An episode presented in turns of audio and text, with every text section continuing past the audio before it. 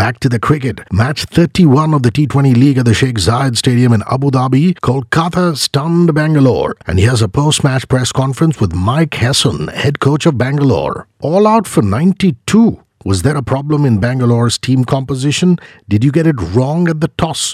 What really caused that batting collapse? Mike Hesson speaks.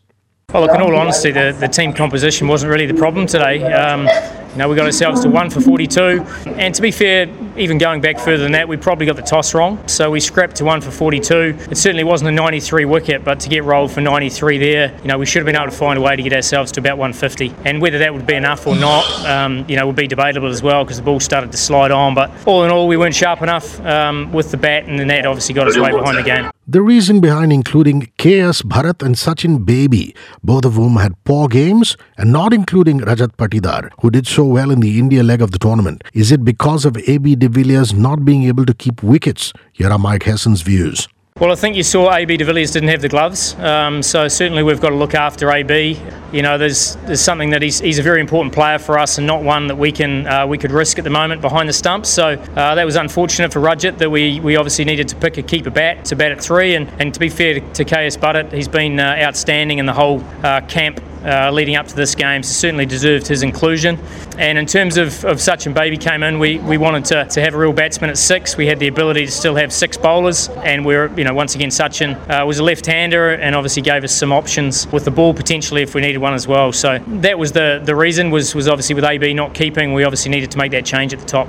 There hasn't been a settled number three for Bangalore this season. KS Bharat is the fourth batter to bat in that position. Now, during the pre tournament camp, were there any discussions to push the captain Virat Kohli down to number three? Because someone like KS Bharat, who opens for Andhra, can also open for Bengaluru? Or is it that Bengaluru wanted to form that left right combination at the top with Virat and Devdutt Padikkal? Here's Mike Hesson, Bangalore coach, responding to that. Look, certainly a discussion, but I think we were pretty clear in terms of, of Virat batting at, at the top. Um, obviously, even during the last campaign here in Dubai a year ago. Um, it's a lot harder to start against spin, uh, potentially coming out at three, and, and, if the wickets start to deteriorate a little bit. But look, we're very happy with um, with Dev and, and Virat opening the batting for us. You know, high quality players, as you said, left, right, and KS Bharat can can bat anywhere. I mean, he does. He's a top three batsman. As I said, he's been in fine form and, and you know throughout the last couple of weeks. And you know, as I said, we were sort of forced into that change with um, with Virat, uh, sorry, with AB not keeping. So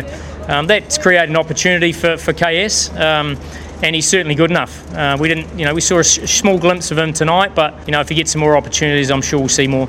Just before the first match of the second phase, Virat Kohli announced that he's going to step down from the captaincy post this edition of the tournament. So, could there have been any effect of that announcement on Team Bangalore? Mike Hesson reacts.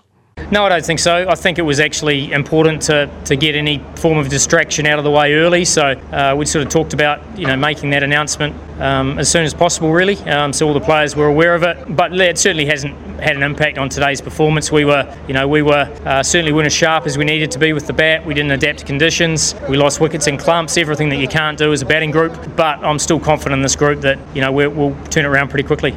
What went wrong while tackling Varun Chakravarti, who took 3 for 13? Does coach Mike Hesson think the Bangalore batters failed to read his trajectory? Well, I think it's, it's very tough to start against, you know, Chakravarti. So the fact that we kept losing wickets obviously meant that he was able to attack new batsmen. So we saw how difficult that is. You know, we certainly, there were no surprises to us in terms of what we were going to face with Narine and, and Chakravarti. They both bowled incredibly well. Both got a little bit of hold in the surface and they were often bowling to new batsmen. So, you know, fair play. I thought, I thought Varun uh, Chakravarti bowled extremely well, and we just weren't able to combat it by actually having a set batsman and actually building a partnership. So hence it just started to, to roll away from us there.